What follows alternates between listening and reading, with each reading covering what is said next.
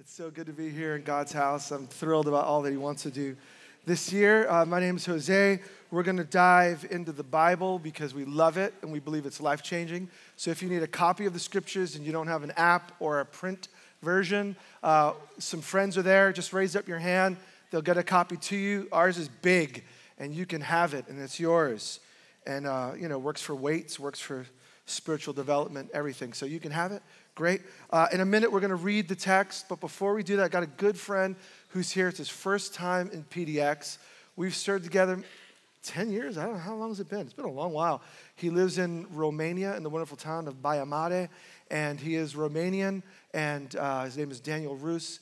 And I'm just going to have him stand up so you can greet him. Daniel, just give a, just give a big shout out. Daniel, we, we love you. And uh, we've served together, and he's a fantastic man of God and helps coordinate mission. We'll be serving together, Lord willing, here in March in Croatia. We'll be telling you more about that and how you can pray and get involved in it. So uh, we're a church that starts. Some people say, like, why do you have a name as the beginning of your church? Because we're cool, all right? No. Because 26 West is the starting spot. This is where God begins his work through us, but it's not the end. So we take this road to get places, particularly PDX Airport, and share the good news wherever God sends us. So, uh, well, we do want to read the Bible. 1 Timothy 5 is where we're going to be. It's a long passage. We're going to read 16 verses. My good friend Taylor Turkington is going to come and guide us as we read. So, 1 Timothy 5 won't be on the screens. We trust you'll have your own copy in front of you. Thanks, Taylor. 1 Timothy chapter 5. Do not rebuke an older man harshly but exhort him as if he were your father. Treat younger men as brothers, older women as mothers, and younger women as sisters with absolute purity.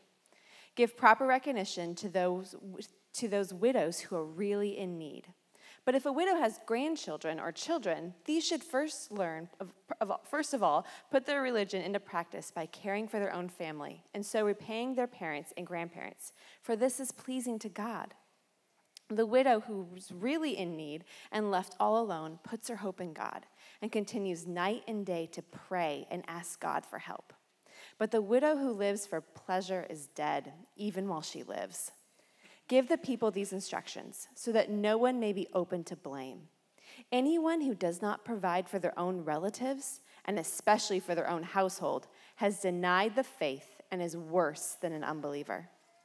No widow may be put on the list of widows unless she's over 60 and has been faithful to her husband and is well known for her good deeds, such as bringing up children, showing hospitality, washing the feet of the Lord's people, helping those in trouble, and devoting herself to all kinds of good deeds. As for the younger widows, do not put them on such a list. For when their sensual desires overcome their dedication to Christ, they want to marry Thus, they bring judgment on themselves because they've broken their first pledge. Besides, they get into the habit of being idle and going about from house to house. And not only do they become idlers, but they also become busybodies who talk nonsense, saying things they ought not to. So I counsel younger widows to marry, to have children, to manage their homes, and to give the enemy no opportunity for slander. Some have, in fact, already turned away to follow Satan. If any woman who is a believer has widows in her care, she should continue to help them and not let the church be burdened by them, so the church can help those widows who are really in need. Thanks, Taylor. Um, Happy New Year and welcome to 1 Timothy 5, all right? Uh, okay, so we have how to treat one another and widows and lists and something about being 60 years old as being the magic number. Uh, we're in a long series called Learning to Lead because we think, not only we think, we know that God wants to grow us. He wants to grow you in the coming year in your own leadership. Don't think executive level. Think of you being a model that others would want to follow you as you follow Jesus Christ. And so God is growing us in our own leadership. And I hope it's been challenging so far, and I hope it's been encouraging. And today will be a mix of both, especially in chapters five and six. So we have five more weeks. If you watched the video from last week, uh, I announced that our series will end with, I think, one of the greatest leaders in the church alive. Luis Palau will be here live, preaching here in just about a month and five Sundays from now. Okay, Luis, wherever you are, they love you. I'll send them that little note. They love you. But uh, he's going to cap it off because leadership is not ethereal, it's practical. There are real things God wants you to do. As a matter of fact, your faith shows up every day. The question is, what kind of faith is showing up? When you go to school tomorrow, sorry kids, when you go to work, what kind of faith is showing up? So, how we think matters and how we live really matters. So, today's text is random, but it's important. What's going on? Every family, hear me, has challenges. There is no ideal family. You think, man, I wish I was in that family because they're not as messed up as ours. Let me just give you a hint. I've been around the block. Everyone's messed up. Everybody's messed up. The question is, what's messed up in the family? So every family has challenges. And thinking out to the church, because he's writing to a leader in a church in Ephesus, real man, real place, real problems, he's navigating now how to lead in the middle of trouble because trouble is here and trouble comes. So, in this particular case, we're not going to get into the fine points of widows, but here's what you need to know caring for the most vulnerable is the heart of God. It's the heart of God. And so, he's not just talking about how to lead in the workplace and lead in, in your home, he's like, lead in areas of need. And so we want to start the year with this exciting text about how you and I could step into the heart of God by learning to care for one another the most vulnerable here. And the reason why is this all about widows and ladies and lists is because in their culture in the first century, money flowed through the men. So ladies didn't get a paycheck, the guys worked. And so if you didn't have a father to care for you and you're a lady, you're in trouble. If you don't have a husband to care for you, you're in trouble. There's no 401k, there's no social security, there's no government system, there's no safety net. There's, there's stuff or nothing. And so there were ladies who were in the potential of suffering even death, because of a lack, because they had no one in their system, in their culture, to provide care. And the beautiful thing is, he speaks to God's people and says, You can step in. So there's real details here that are tough for us to get in our modern sensibilities. But I want you to know this the scriptures do not say everything about everything, but the scriptures ought to inform everything. And that's why we're looking at an ancient text like this. The scriptures should inform. And their, their counsel, the counsel that Paul gives to this group, is based not on theory, it's based on the heart of God revealed in scripture. So there are things the Bible doesn't tell us about, like what color should I wear? Should I wear black or something else? The answer is I'll let you fill in the blank. Should I buy a hybrid or electric only or a gas guzzler? Should I do a staycation or like book an exotic cruise? All of those things are not found in the Bible. There are no verses about that. But we know Jesus said when he was asked the question, What's the greatest commandment? Jesus, what's the greatest? What did he said? Love the Lord your God with all your heart, soul, and mind and strength, and love your neighbor as yourself. And if you've done those things, you fulfill the entirety of God's teaching in God's way. So we know this we're called to love God and love people. So the question, how do we love God and people with everything? And this is where these verses are going to begin to stir us. You see, First Timothy, if you look at it, is about learning to lead with wisdom. God wants us to be wise. So we're going to look at these verses to see the wisdom tools and the wisdom nuggets. And some of them are going to directly apply to us, some are going to be a principle that we can build our own thinking on. But let's just zoom out for a second. How do you handle life's challenges? When you just get hit with the email, like, uh oh, what do I do now? When you have that conversation or that text and you're like, uh oh, this is to be a tough one, where do you go? How do you navigate it? You see, what you find in Timothy and in Paul is their mind is saturated on the thinking of God. They've taken the time to saturate their mind on the Word of God. So when they're presented with a real case with ladies in the church who have need, some deserve, some don't deserve. They're going to help some, they're not going to help others. They're able to handle this and love God and love their neighbor with wisdom. So I want to take a little rabbit trail because the next four weeks leading up to Luis Palau are going to be natured and saturated in wisdom. What is wisdom? Wisdom is living skillfully under God's leadership. I want us to say this together. Wisdom is leading, living skillfully under God's leadership. Say it again. Wisdom is living skillfully under God's leadership. You see, God wants us to live wise. And so he doesn't give us a three million page book called the Bible with every answer to everything. No.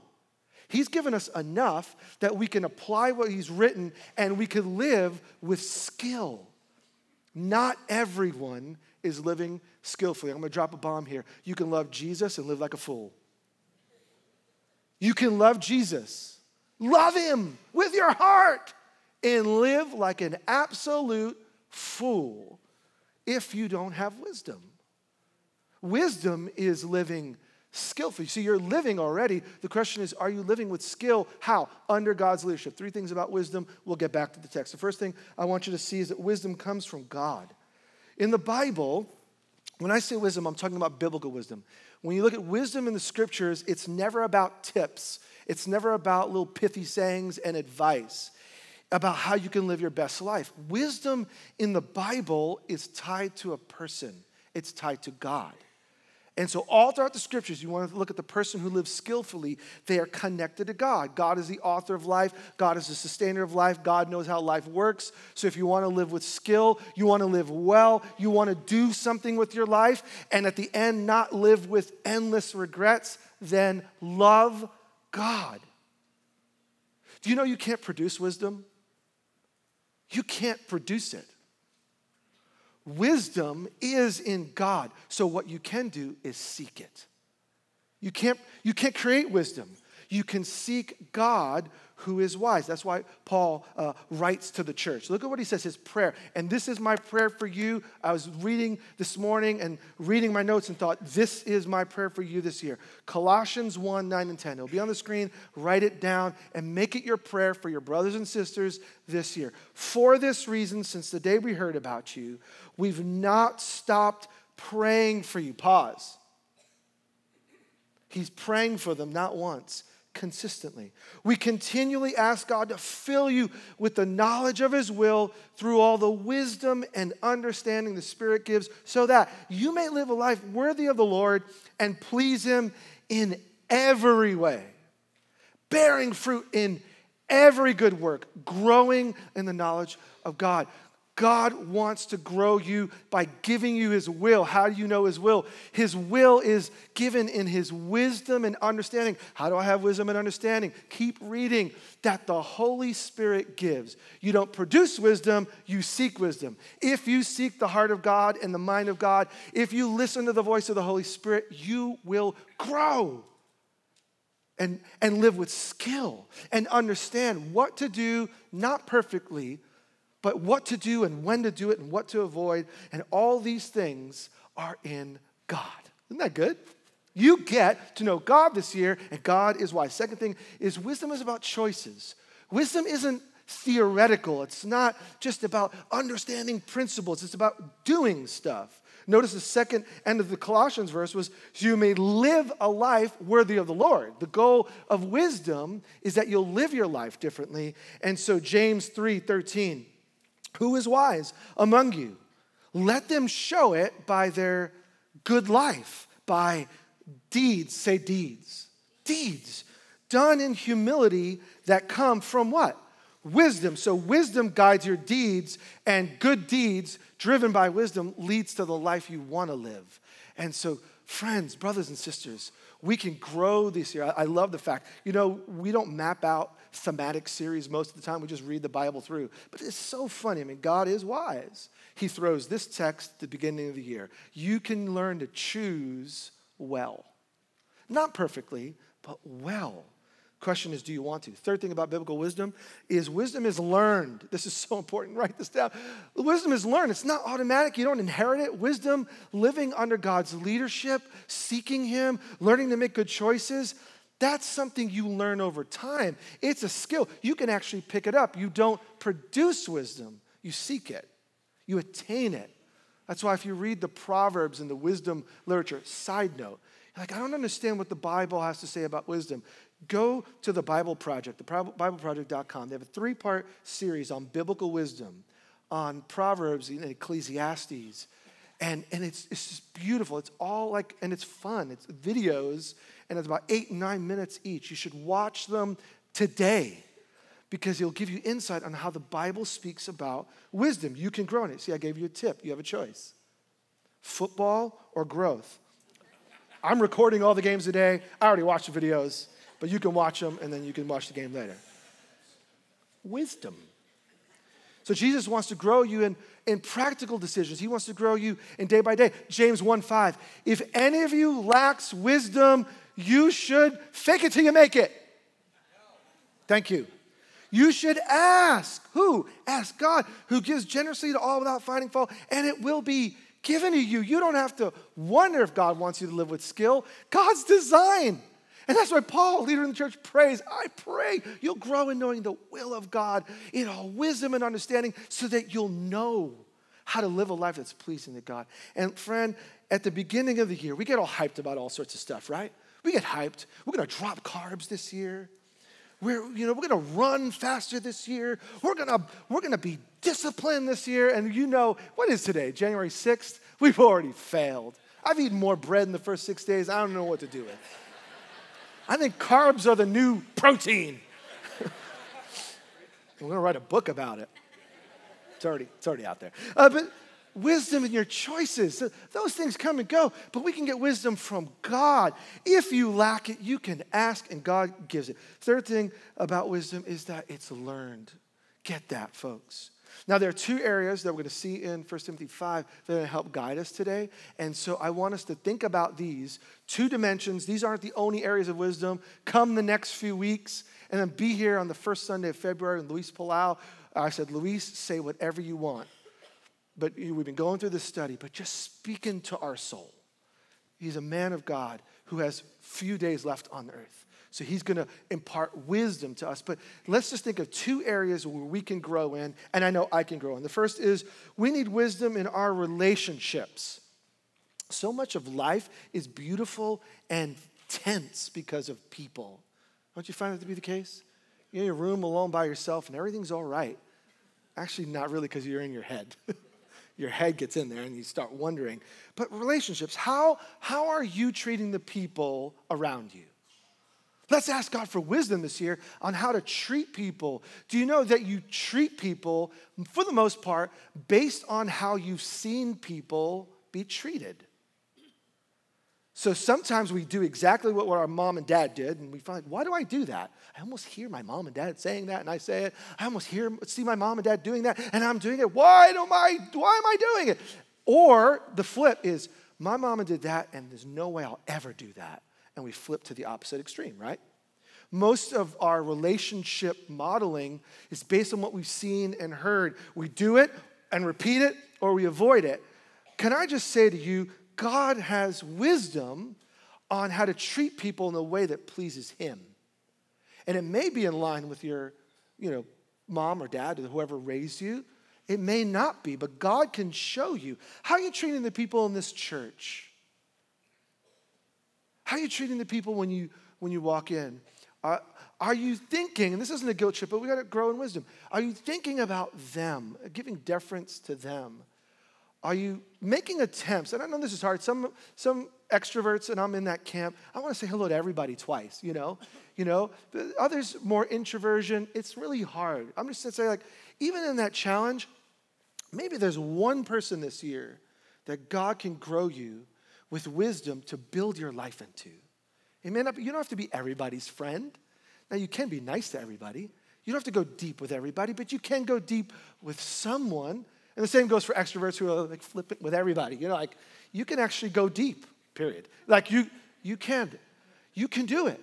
How are you treating people? How are you treating people at work? Well, they annoy me. Yeah. How are you treating them? How are you treating people at school? How are you treating people in the neighborhood? So much of what God wants to do in us this year is relationship centered. And you know, because you are in network with people, God is using you. God wants to increase your usability and your influence by showing you his heart towards people. And that's, I think, the first area. And, and that's what you see here. Let's go into the text, uh, the verses one and two. Don't rebuke an old man harshly, but exhort him as if, he were your father. Treat these younger men, treat them as brothers. Timothy, the older women, they're your mom, like moms. And the young women, I love it, as sisters with absolute purity. Timothy, you're in the church and you're surrounded by family. This is a word to us. Timothy wasn't biologically related to any of them. He was sent to Ephesus.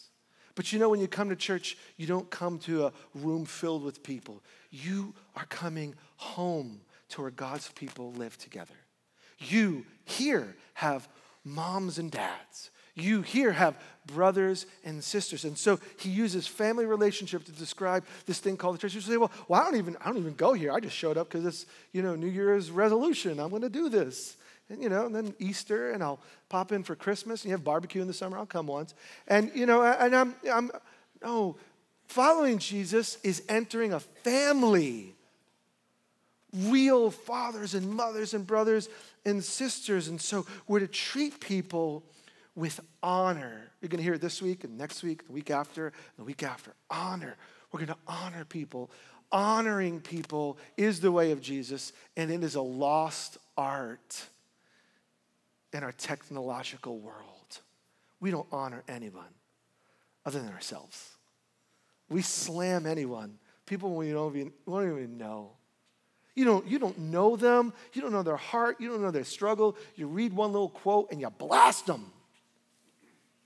And we forget that that's a human being created in the image of God. We want to learn in the church to honor one another so that when people come in, it becomes this thing that people want to be a part of. Why? Because the coffee and the donuts and the music and the stuff. No, it's because this is a place where people who have nothing in common find common ground in Jesus and learn to live in unity with one another and we bless each other. Family language. So, how are you treating the people around you? Wisdom says, we're to treat people in the church with love and respect and honor. But this is not being idealistic. You say, well, Jose, that's kind of rose colored glasses. But look at, look at verses three and four. Give proper recognition to those widows who are really in need. But if a widow has children or grandchildren, these should learn, first of all, to put their religion into practice by caring for their own family and so repaying their parents and their grandparents, for this is pleasing to God. There's wisdom here, right? So we want to love people and honor people. But he says, you know what? There are people who have need, and the church shouldn't help them first. There are people biologically related to them or in their household, and they should care First, how do we navigate needs? We want to grow in wisdom because when you have people, you have needs, you have struggles, you have tensions. How do we do it? Beautiful wisdom here. Who do I help? How much should you help? When is enough? When is enough enough? These are all, there's wisdom issues. They're not like black and white. But notice what Paul says to the church. The church together, they took a collection like we take a collection, and he's saying in the church, the church shouldn't help everyone. Church shouldn't. Why? There are people who can support their family. These, these mothers or grandmothers or these people who are in whatever financial need for whatever reason.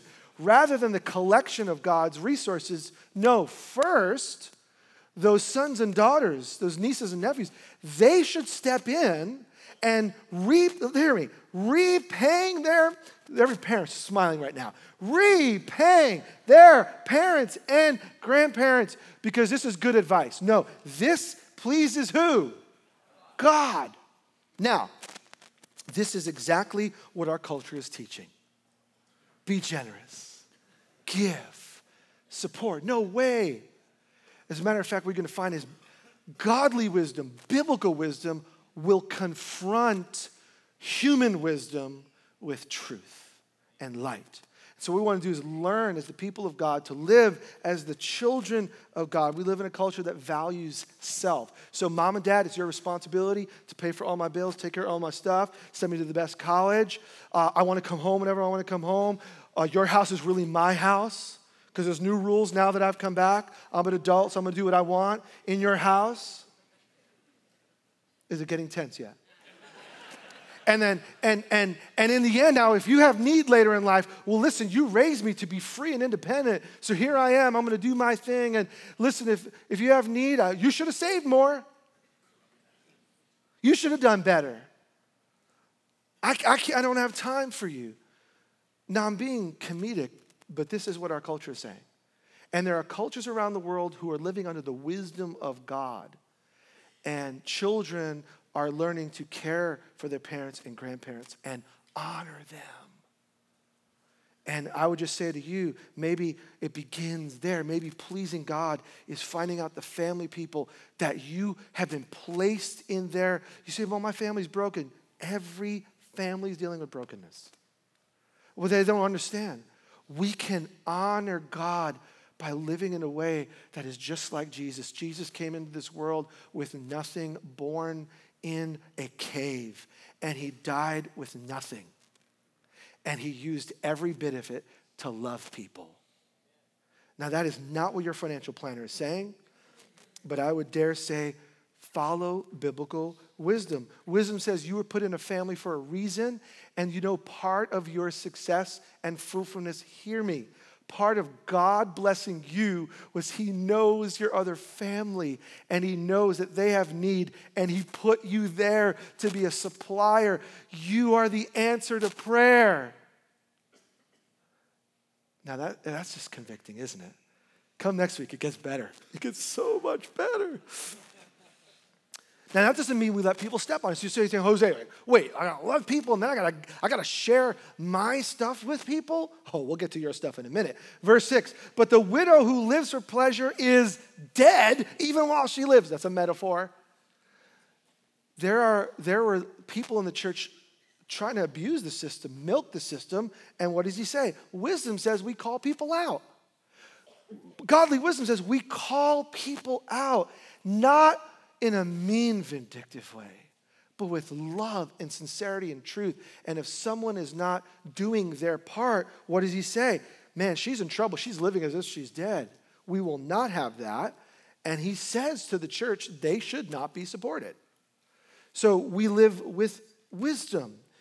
The right thing concerning people, that's just one dimension. Wisdom about relationships, that was one. The second one is what we're going to continue to build on. I'm just going to give you enough to make you excited, and then we'll continue next week. Wisdom with God's resources. Say it with me wisdom with God's resources. So the way we spend money is going to honor our family, our, our church, even the relationship that we have with Jesus. What we do with money is going to do something. What are you doing? Question. What are you doing with God's money? It's God's. Look at verse 8. Anyone who does not provide for their relatives, and especially for their own household, which the household was more than your biological family, has denied the faith and is worse than an unbeliever. Denied the faith? Worse than an unbeliever? Are, are you, the Bible says that? Yes. Now, most of us think about our resources in January because we messed up in December. And so here we are, beginning of new year, right? Let's factor in wisdom from God. In God given resources He's going to give you this year by faith, what portion is for, yeah, of course, your immediate family, uh, the, your single roommate, they're your household, you're the people that you're with, or divorced or widowed or whatever. There's the immediate people, but then think outside. He's speaking to the church family. Remember, Timothy, you're the older men are your fathers, and the older women are your mothers. The younger women are your sisters. What resources is God giving you that's for this family? Biological family, immediate family, household family, but also your church family. You see, if we don't provide for those in need, we're not living with wisdom, and we could live worse than an unbeliever, he says. Now, wisdom, remember, comes from who? God, right? Not our financial planner. And so, whatever your accountant or your favorite author or business course that you take, it may be in line with God's wisdom, it may not. So, what you need to do is ask God for discernment. What information am I getting? What motivation am I being given? And I need to live with wisdom. God resources me to be a help to my family. That's why I'm here. And so, if they're contradicting, now here's a principle that, again, we'll build on in a few weeks. Our goal is financial freedom, not financial security. Your goal in life should not be to, to be financially secure. Now, that is going to buck the trend of so many. Your goal should be financial freedom. That is, you've been able to use godly wisdom to manage your resources, that you are free to be as generous as God wants you to be. If your goal is financial security, you're always asking, What's your magic number? Let me tell you, God could blow up your magic number. And if your goal is to be independently wealthy, then where is your trust in God? As a Christian, I want to do as well as I can. I want to make as much as I can so I can do as much Jesus work as I can. And God, I want to be 100% secure in you. You're my everything. And you own everything. And by the way, you were generous to give to me. You gave me a brain, you gave me assets, you gave me partnerships, you gave me wisdom. God, since my whole 100% trust is in you, I am now free to live with generosity. That is not what you're going to get in Business 101. But as a follower of Jesus, that is our goal financial freedom so that we can live 100% dependent on God. Every time I go to Uganda, I get convicted because my brothers and sisters there, your brothers and sisters there, with nothing, take in everyone. So everyone has, you know, your husband, wife, and they have their three kids, but then you'll see seven kids there. Oh, these are our kids. Because if there is a child Uh, whether it's in their extended family or in their community or whatever, whose parents are gone for whatever reason, they become their child. And they pay their school fees and they care for them, and they care for them like their own child. So they have their household, their biological household, and they bring in everyone. And they have nothing and have no financial freedom, but say, This is the heart of God, and this is what we do. and We trust God. And it's convicting because I'm like, geez, I am so stinking selfish. I want rooms that are a little bit larger so I can lay more and, like, you know, have space. While we're at it, I just have to say it's never been a company or the government's responsibility to care for people. Never. It's never God's intention. Now, God uses government, God uses companies, but I think we see biblical wisdom, he's talking to the church, is God's people with God's resources doing God's stuff. And when God's people with God's resources are doing God's stuff, needs happen to evaporate. And God gets the glory because his children are caring for one another. And it's an apologetic. It is a way of saying that the way of Jesus is true in a community that is looking to be independently wealthy so that I can, I can take all that I made and do what I want with it. We're saying, oh gosh, well, those things, you didn't come in with them and you don't leave with them and they're gifts and they're beautiful. Hear me. I am pro wealth. I am pro you being as rich as, as God wants you to be. I am pro you having every asset that God wants to give you as long as you're 100% dependent on Him. And then you'll have, be wise enough to say, when God says that wasn't for you, you can say, okay, it's, it's for this. And you do it with joy. By the way, this isn't theory. There are people in this church modeling this out. And they're an inspiration to me because I'm definitely more on the selfish side. All right, I'm being honest. Verse 9. You may not be, I will be. Verse 9. No widow may be put on the list of widows unless she's over 60, has been faithful to her husband, is well known for a good deed, such as bringing up children, showing hospitality, washing the feet of the Lord's people, in other words, serving, helping those in trouble, devoting herself to all kinds of deeds. So, this is wisdom. Where did Paul get the age 60? That's a weird one. Wisdom. Wisdom. There is no, at the age of 60, the church should care for you. It's just, he saw, given what was going on in Ephesus, this is the right age, and that's this wisdom. So there are guidelines for who the church supports and who the church doesn't support. Why is this important? Verse 14 and 15. So I counsel younger widows, I counsel, again, this is wisdom. Younger widows should marry, have children, manage their homes and, and give the enemy no opportunity to slander. He says it because some were wasting, wasting their lives. They're becoming busybodies and gossips, and they were being supported and they weren't being productive. Some have, in fact, turned away to follow Satan. Again, when we don't do what's right, we're leading on the path that leads closer to Jesus or closer to Jesus' enemy. There's no neutral ground. You're either growing closer to him or you're sliding further away from him. And he's like, we don't want that to happen. So I, I give wisdom. Did they have to marry? No. Are you more godly if you are married? No. You just have more trouble.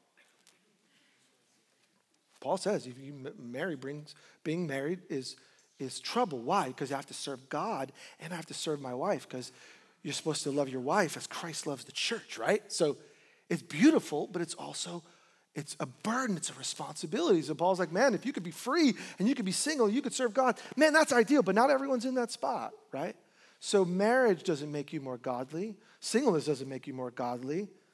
Living like Jesus makes you more godly. Choosing to follow him no matter your station in life. If he's put you with someone, hallelujah. If he hasn't, rejoice in the moment. And if your, your heart's desire, if it's something else, cry out to him. He's faithful, he's merciful, he's loving, he's understanding, and he has you where you are now. So rather than living for the next season, live in this season and live with wisdom. And God will show you what to do. Manage your life well. Remember, wisdom comes from God. You don't produce it, you seek it. All right, so that, those are the two areas. We want areas of responsibility and relationships and with resources. Well, we're going to touch more on it in the weeks to come. This is so good. This is going to shake us up.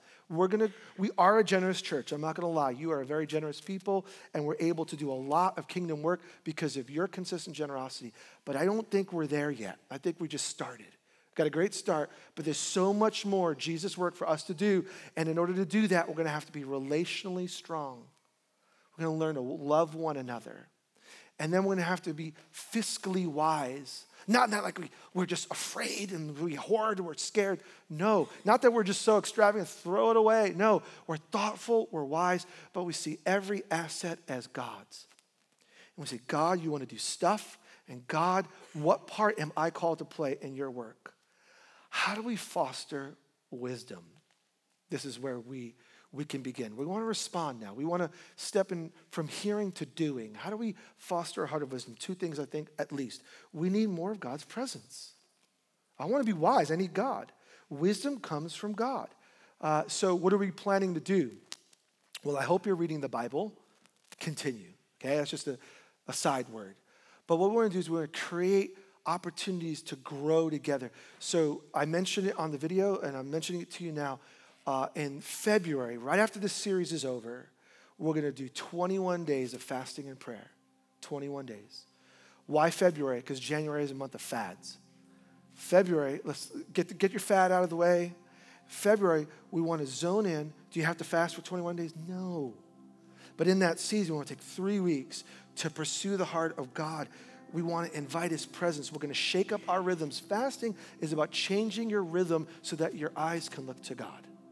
I just eat all the time. But when I don't eat, I'm reminded, man, I'm hungry. I, I, shake up my rhythm so that I can put my attention back to God and put my hope in Him. Say, God, man and woman does not live by bread alone, but by every word that comes from your mouth. I need you. So we're gonna be we're gonna be doing that together, and I pray it will set the tone for your life. That three weeks of intentional seeking God together will set the tone, not just for the year, for your life. Second thing is we need more of God's people. To grow in wisdom, we need God's presence, yes, but we need God's people. Wisdom is not produced. I don't produce it, I seek it. Do you know there are people here that are wise? That know stuff, that have been through stuff, that have experienced stuff, that could be a blessing. Oh, God, will you teach me? And He's like, I put people right in front of you. Please listen to them. And so you're a part of a church. We can grow together. There may be some people that you don't know well, but you kind of look at their life and think like, man, I, I, I don't know what it is, but whatever, whatever they have in their soul, I, I, my soul longs for it. Let me just tell you, go up, say hello, and you say, you know what? I've been watching you. I'm not a creep, but I've been watching you, and I, I just, I would love to take you out and listen to a little bit of your story because I think there's some things that you can show me. Now, boy, what are you saying? You're saying you're honoring them. Most people are going to be like, well, thank you. I feel nice. And you know what? They should because God's using them. And then, and then tap into all the wisdom they have. I'll give you a secret. When, I, when I'm talking with leaders, I ask the same questions because I want to hear different perspectives on the same thing. Like, you know, and if there's a bunch of people in the city, if there's 20 pastors, one on one, I'll ask them all the same question. And collectively, I want to I want to glean wisdom. And if you ask good questions, God will teach you. And so let's be learners this year. By the way, uh, we have a prayer room. And we want this to be a part of the culture of our church where week in and week out, when something's going on in our world, we listen to Scripture because Scripture is true and it grounds our thoughts. But then we take action. So I'm going to invite you today, when we stand and we sing, the, the, it's just across. You have to go out where the exit sign is. It's a, a room across the hall. And it's, it's beautiful. It's just with couches and chairs. So you can get away from the noise. And there are already, as soon as we get up to sing, there are people who step out. They're not being rude, they're part of our prayer team. And they're in the room so that when the song's being sung, you could slip out and have a brother or a sister listen to what's going on and pray with you. Not counsel you, hear the 10 steps, but just hear enough to say, God is what we need. And go to God together. And sometimes praying for ourselves is good, but God wants us to step out in faith and trust that others together are going to make the difference. Where two or three are gathered in His name, He's there. We have 26 West communities. And so there are people you can, it's a new year, new rhythms. You can choose this year to do life with people in this church. And I'll, I'll tell you the truth, it's going to cost you time. It's, it's not convenient. And it's going to cost you some resources because if there's food together, you, should bring some food. And, and it's, it's not always super exciting. I'm in sales, as you can tell. It's not always like sexy. Like I went there and it was like powerhouse and it was crazy. Sometimes like, yeah, it was, it was cool. But you know what? One conversation could set the tone for someone's week. And you know what? You may not get anything out of it, but your word of encouragement to someone could transform their world. And you didn't even know. You just you showed up for tacos. And God spoke through your life. So you can live with wisdom. I can live with wisdom. Now, what are we going to do? We're going to ask the Holy Spirit I pray that you will grow knowledge of the will of God through wisdom and understanding from the Spirit. So why don't you stand on your feet? And let's just, let's, a few people are going to step out because they're going to go to the prayer room. Okay, so don't worry about them. Others are going to cheat and go to the bathroom because like, I'm in the prayer room. And that's cool too. That's, that's cool, totally cool. But for the rest of us, listen, friend, we only get to do this once a week, all right? We get an hour and a half out of your entire week, can we just take this next little section and really press in? If you are struggling in every area, come to Jesus. If you don't know what to do, come to Jesus. He's wise. Today's baptism Sunday as well. And if you've chosen to follow Jesus and not been baptized, here's a bit of biblical wisdom repent and be baptized. And so when Brandon opens the tables in a minute and we go to communion. We're going to invite you, if you want to be baptized this morning, you've chosen to put your trust in Jesus as your only hope. You've turned from your sin to the living God. You said, Jesus, you're my only reason that I can be made new and forgiven from my past and given eternal life. Today, I want to choose to follow you publicly. You can go over, speak with one of our leaders, and be baptized. Lord, you're wise. And so we press into you. Lord, we don't want to produce human wisdom we want to seek you with all of our heart, soul, mind, strength, and learn how to love our neighbor as we even love ourselves. Now, as we sing songs to you that are right and fitting and true, Holy Spirit, shape our thinking so that we'll live in the way of Jesus even this week, we pray. In Jesus' name.